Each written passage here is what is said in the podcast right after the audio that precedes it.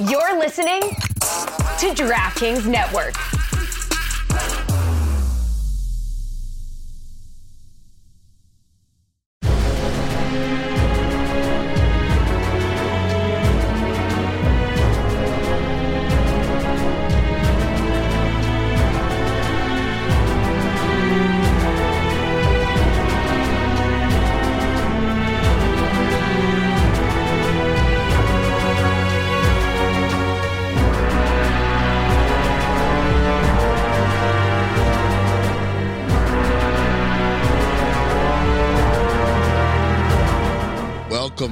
Another chapter, Rule of Two. My name is Darth Amin, coming to you live from the Death Star that is Le Batard Show HQ, right here from South Beach.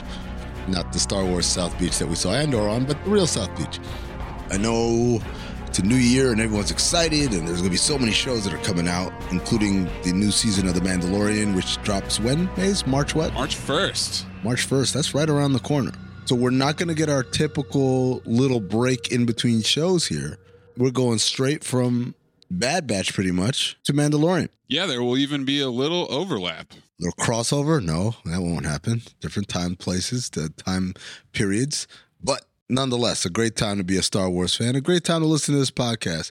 I'm joined as always, that's the voice of Darth Cornpuzzle, Anthony Mays, the producer on the show, and my apprentice. And the Bad Batch is back, and I, I know what a lot of you are thinking. Where's Mystery Crate? I want to hear the guys talk about their favorite Christmas cookies.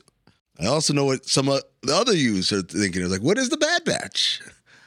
Bad Batch was basically set up at the end of the Clone Wars TV show, the last season of Clone Wars, before it got to the stuff at the end, which is the crossover between the Clone Wars and Revenge of the Sith was introducing us to these characters, these five experimental clones. And what that means is, you know, we started with the regular clones that were cloned off of Jango Fett, and these guys were rank and file troopers. They're bred basically to be soldiers. Their growth was accelerated, so it's not like they waited to become 21 years old. They they had them sped up.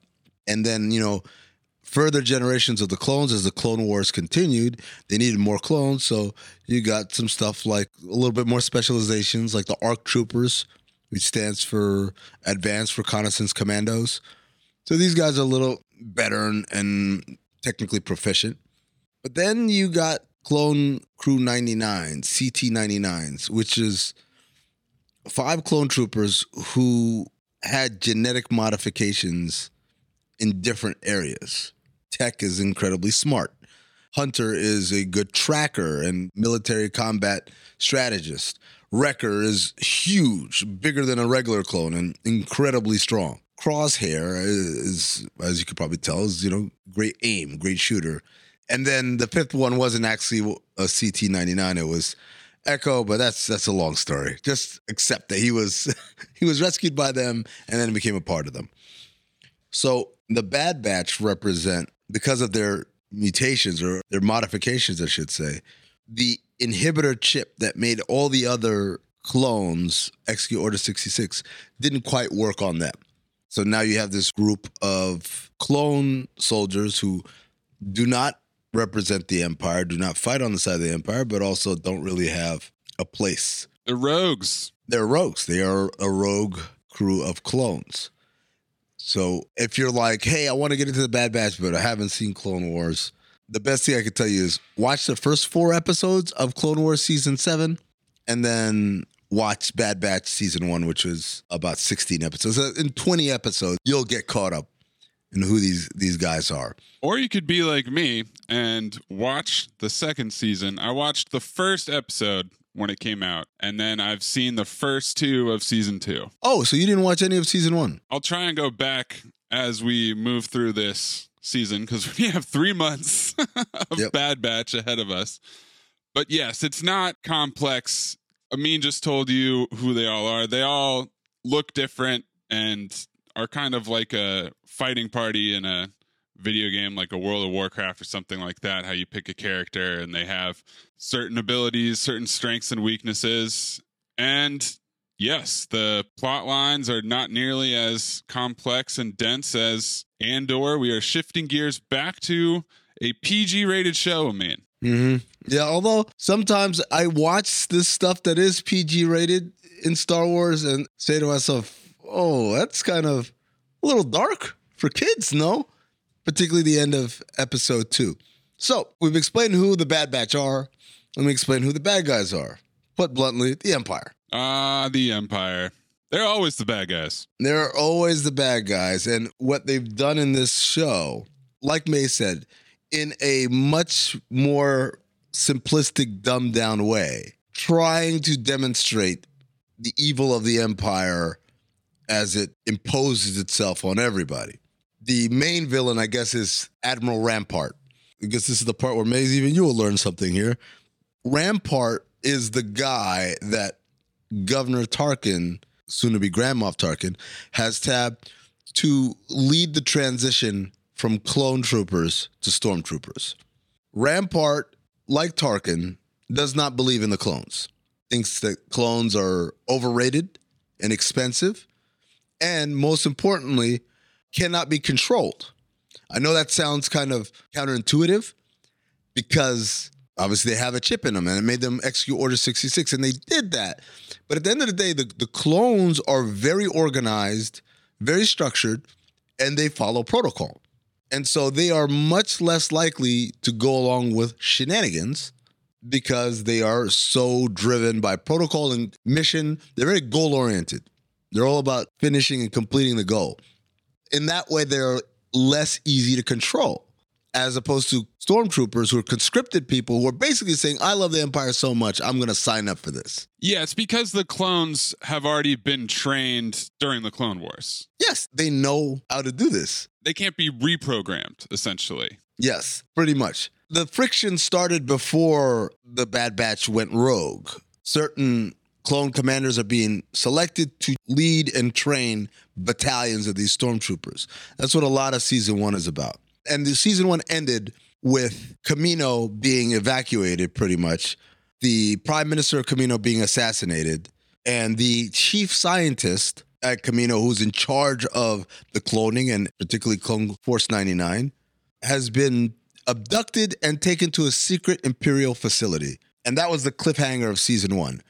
And I read about this, I can't remember where, but basically the gist of it is what Star Wars is doing now is all of its TV series are geared to retcon Rise of Skywalker. Mm. So if you think about in The Mandalorian, why they're trying to kidnap Grogu, what are these experiments that Dr. Pershing is doing? It's cloning, right? It's cloning because they're trying to reanimate the Emperor. hmm Again, Nala Se, who is the chief scientist on Kamino, who's a, this master cloner, she's abducted. Why? Because they are trying to retcon it so that, oh yeah, they they had this plan all along. It started all the way back in the Bad Batch era, right? Right at the beginning of the Empire, Palpatine knew he needed to have himself cloned in case of emergency.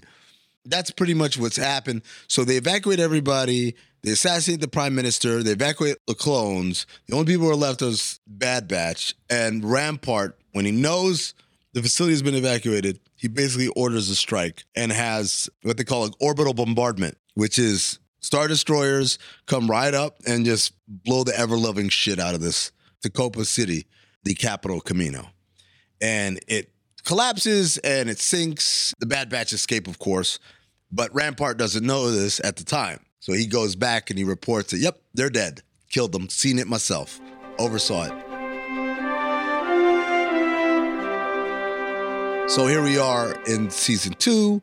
They're still doing these odd jobs for a bar owner named Sid, who is played by Rhea Perlman, better known as Carla from Cheers, also known as Danny DeVito's wife. Very distinctive voice. Yes, you tell it immediately. She plays a very similar role to what Carl Weathers plays in The Mandalorian. Uh huh. We have these jobs. I assign the jobs. You guys go out and do them.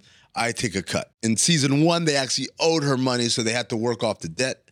Now, in season two, it appears that they're just doing this because this is how they make a living, but they don't actually owe her anything, as evidenced by her asking them to do this big strike this big heist. I'm saying why, and she says for freedom, and he's like, we already got freedom. She scoffs. She says that's cute that you think you're free, which reminded me, Maze, of Andor after the Aldhani heist. Him living his life and pretending like whatever's happening in this galaxy doesn't have anything to do with me. I'm free. I've done it. I got I got the job done. I got paid, and I'm cool. And it takes obviously Andor getting arrested under some bullshit pretenses to understand oh shit, none of us are free because these guys are assholes and they run everything.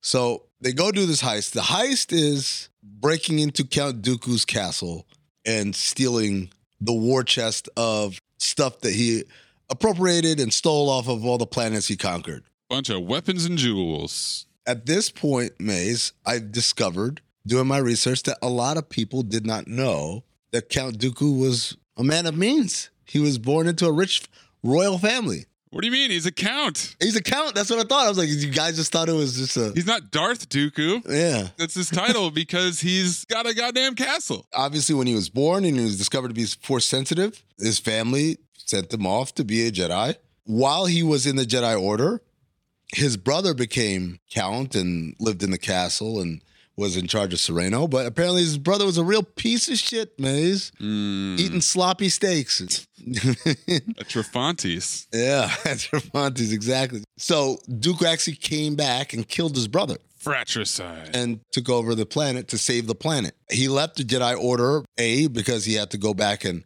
assume worldly titles and all those things, which of course you'll counter what the Jedi teach, but also because of the death of Qui Gon, really shook him up. But he had already left the Jedi Order, but he was on good terms until the death of Qui Gon. And that's what you get to see in the Tales of the Jedi that we talked about briefly, but Yes. more Dooku backstory. I don't think we go to his castle in that show, though, do we? We don't in that show, what we do in Clone Wars. There are several episodes that take place. This is his base of operations. So people come to see him there. And we see that weird window that's kind of yellowish and has a very ornate design. We see his throne that has two prongs. And that is, of course, because Dooku is a Sith. It's ruler two. It's the same reason why Vader's castle has two prongs.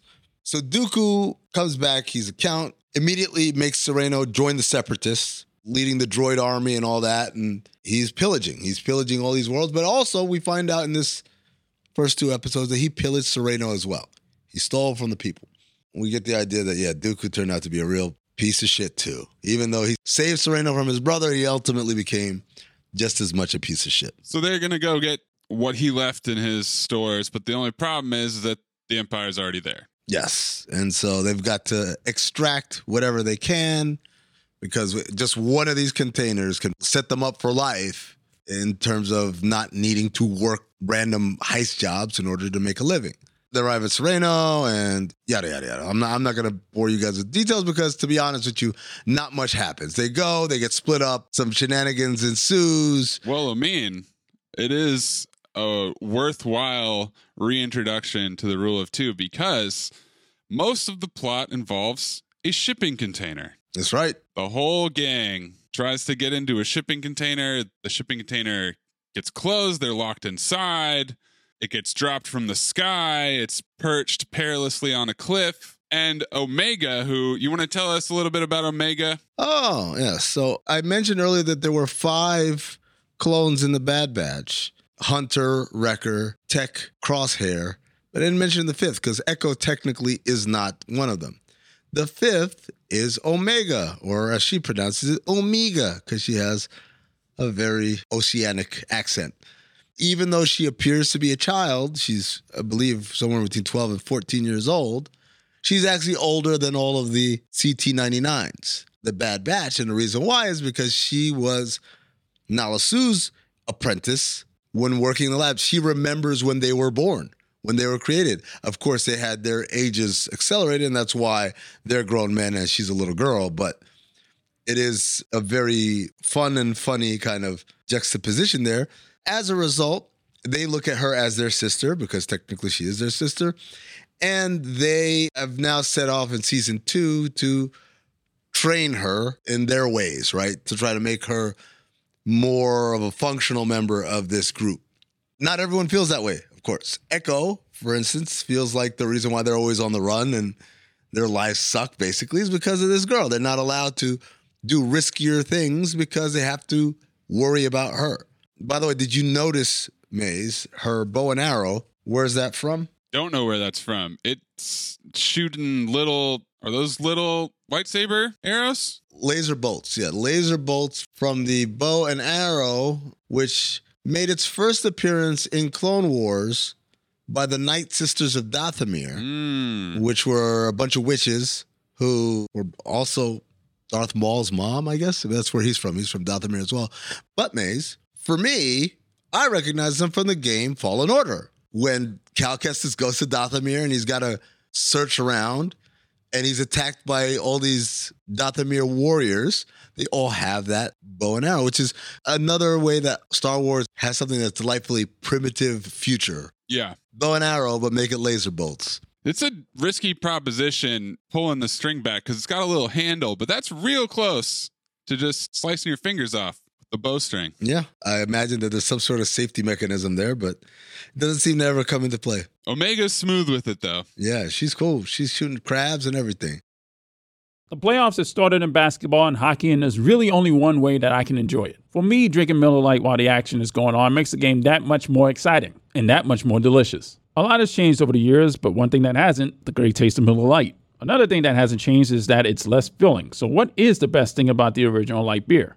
Miller Lite sparked this debate in 1975, and we still haven't settled it. So, what do you look for in a light beer? Great taste or less filling?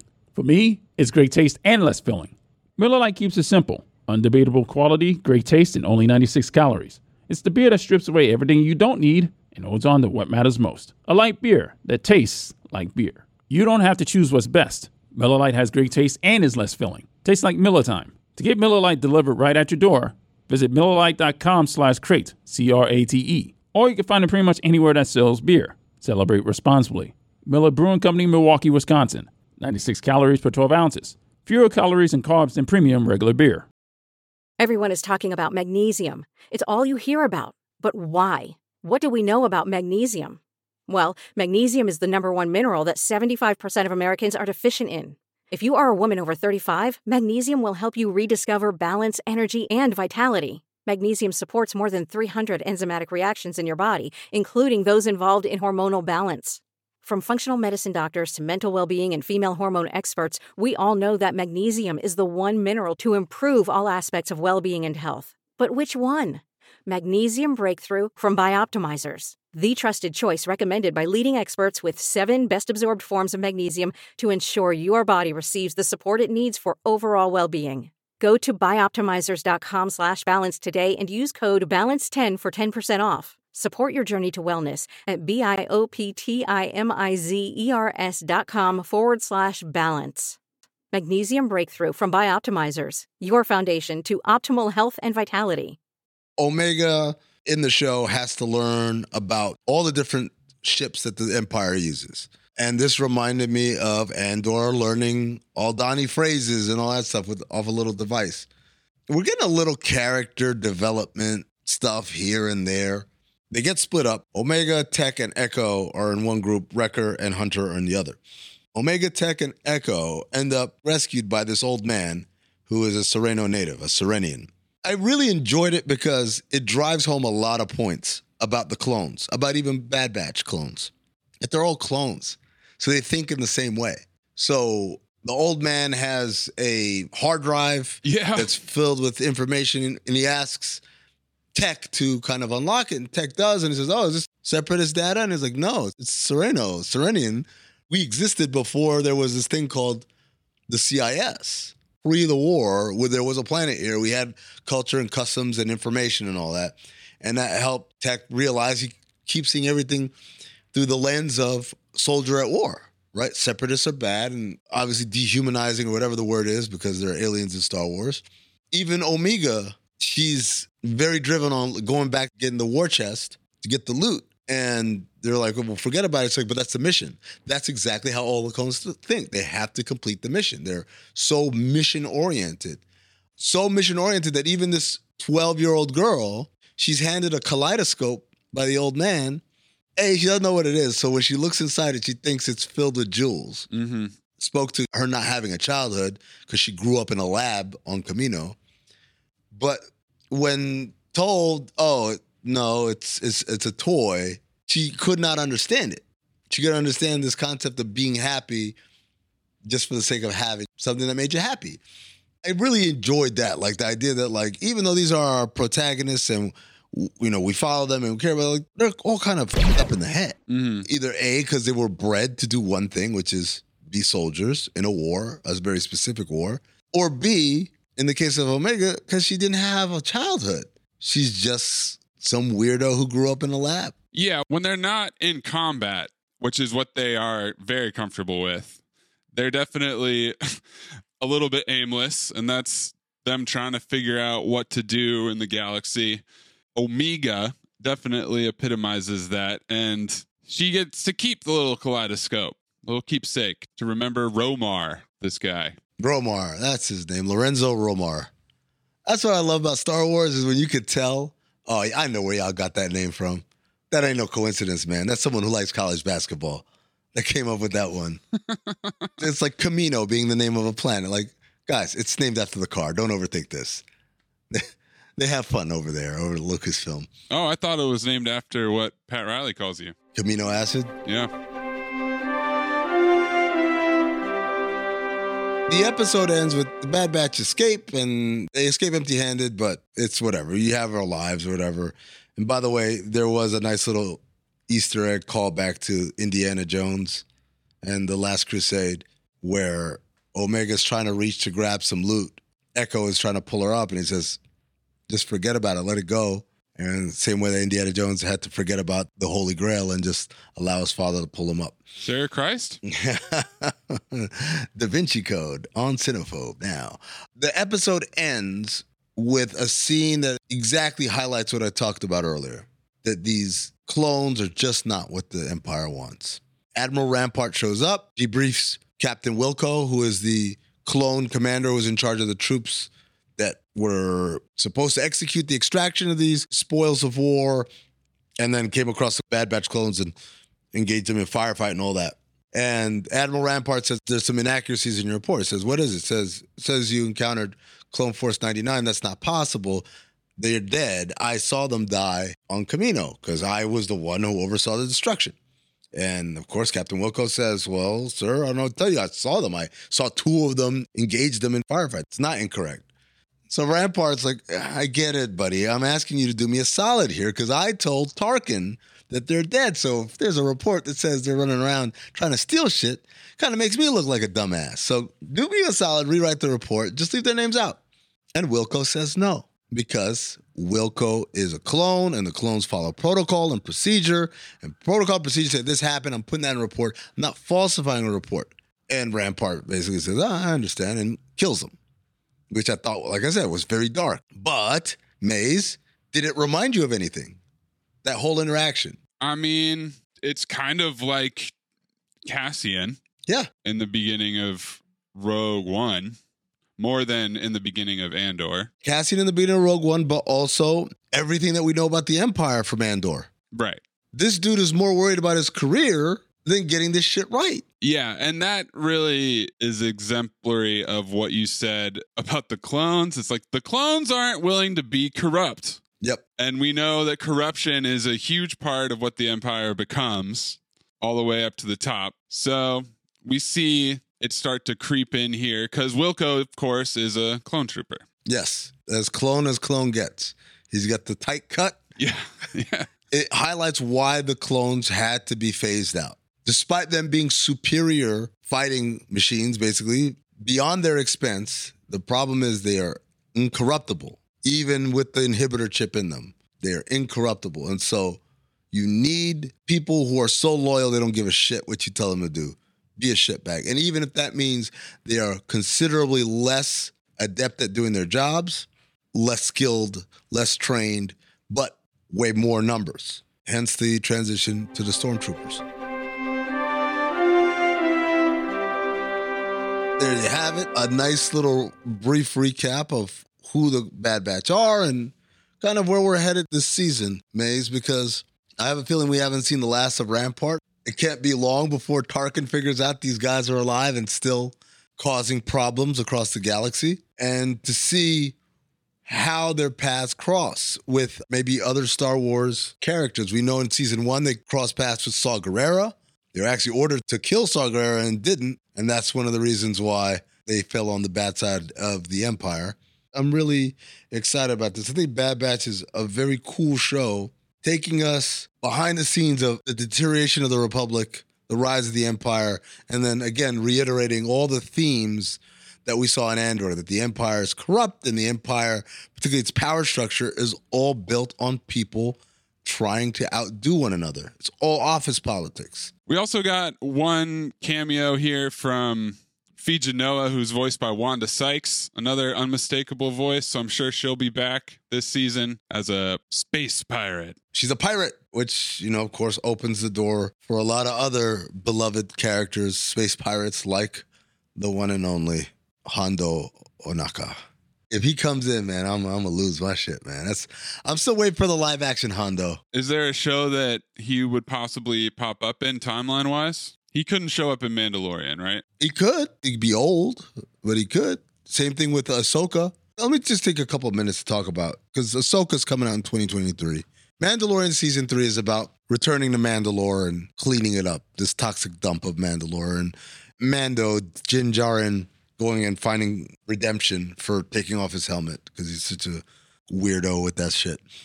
But Ahsoka, have you heard about what Ahsoka is going to be like, Maze? Have we talked about this? Nope. We've all thought that Ahsoka was going to be about her search for Grand Admiral Thrawn and, by extension, Ezra Bridger. We're sucked into some sort of time space continuum warp, and we don't know where they are or when they are.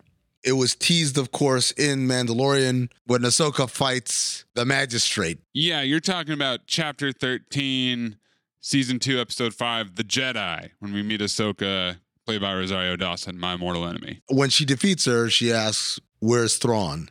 Thrawn was this Imperial admiral who was a, an amazing tactician, just absolutely brilliant, who was responsible for many Imperial victories against the rebels. But eventually, he gets, as I said, sucked into a time space continuum by Ezra Bridger, who was a young Jedi who was trained by Kanan Jarrus, who himself was a Jedi Padawan during Order 66.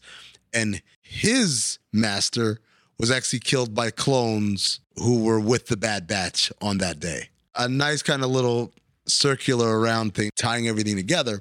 She's on the hunt for this guy. But the rumors coming out time travel and the multiverse are going to be explored heavily here. And now, before you say, oh, wait, hold on, man. Now Star Wars has this shit too. They've actually had it before. They had it in Rebels. That's how Ahsoka is with us. Because originally in Rebels, Ahsoka dies. Darth Vader kills her. If you watched Obi Wan and you saw that fight at the end between Obi Wan and, and Darth Vader and the, the helmet cracks and all that stuff, all that shit was ripped off. Ripped off 100% from Star Wars Rebels. In Rebels, it's Ahsoka who fights Vader at a Sith temple. And she managed to get one good shot on him, cracks his helmet, sees his face, the whole voice going half Anakin, half Vader he calls her name. He says Ahsoka, and she turns around and she says, "I'm not going to abandon you," because she thinks she's gotten through to Anakin. And then Anakin, you see the eye kind of squint and turn very Sith, fiery yellow, and he says, "Then you're going to die." And then he kills her, but we don't actually see it. But you know, he kills her. We know he turned into a sushi roll. But in the final season of Rebels, Ezra discovers this thing called World Between Worlds and it's a portal that Force users can enter and through it access different moments in time. And in it, he accesses the moment where Ahsoka's about to die and he pulls her out, thus saving her life and allowing her to continue living. And that's why we get to see Ahsoka in The Mandalorian, or we're going to see Ahsoka in her own show, Ahsoka. This is the main vehicle that Ahsoka is going to use to look for Ezra but apparently, Maze, they also cast someone to play young Ahsoka, meaning she's going to enter the portal and see herself at a younger age with Anakin Skywalker, who will be played by Hayden Christensen. Well, there you go. The Hayden Christensen scenes that I've been longing for at long last. Because we didn't get them in Obi Wan. We got a little bit in Obi Wan, but we're going to get a lot more here. He gets to actually be Anakin Skywalker. I'm very excited about that. I think everyone should be excited about that. Let's stop here. We'll reconvene next week.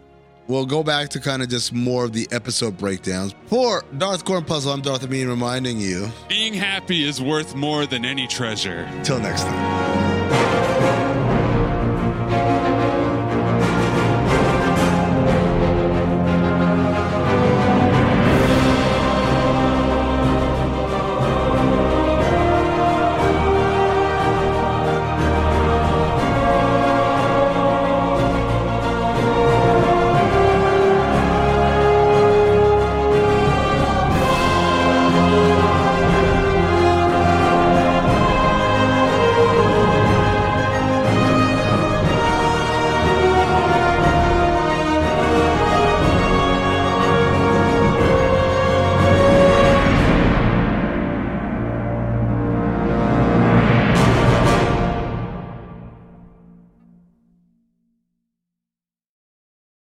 Playoffs have started in basketball and hockey, and there's really only one way that I can enjoy it. For me, drinking Miller Lite while the action is going on makes the game that much more exciting and that much more delicious. A lot has changed over the years, but one thing that hasn't, the great taste of Miller Lite. Another thing that hasn't changed is that it's less filling. So, what is the best thing about the original light beer? Miller Lite sparked this debate in 1975, and we still haven't settled it. So, what do you look for in a light beer? Great taste or less filling? For me, it's great taste and less filling. Miller Lite keeps it simple. Undebatable quality, great taste, and only 96 calories. It's the beer that strips away everything you don't need and holds on to what matters most. A light beer that tastes like beer. You don't have to choose what's best. Miller Lite has great taste and is less filling. Tastes like Miller time. To get Miller Lite delivered right at your door, visit MillerLite.com slash crate, C-R-A-T-E. Or you can find it pretty much anywhere that sells beer. Celebrate responsibly. Miller Brewing Company, Milwaukee, Wisconsin. 96 calories per 12 ounces. Fewer calories and carbs than premium regular beer.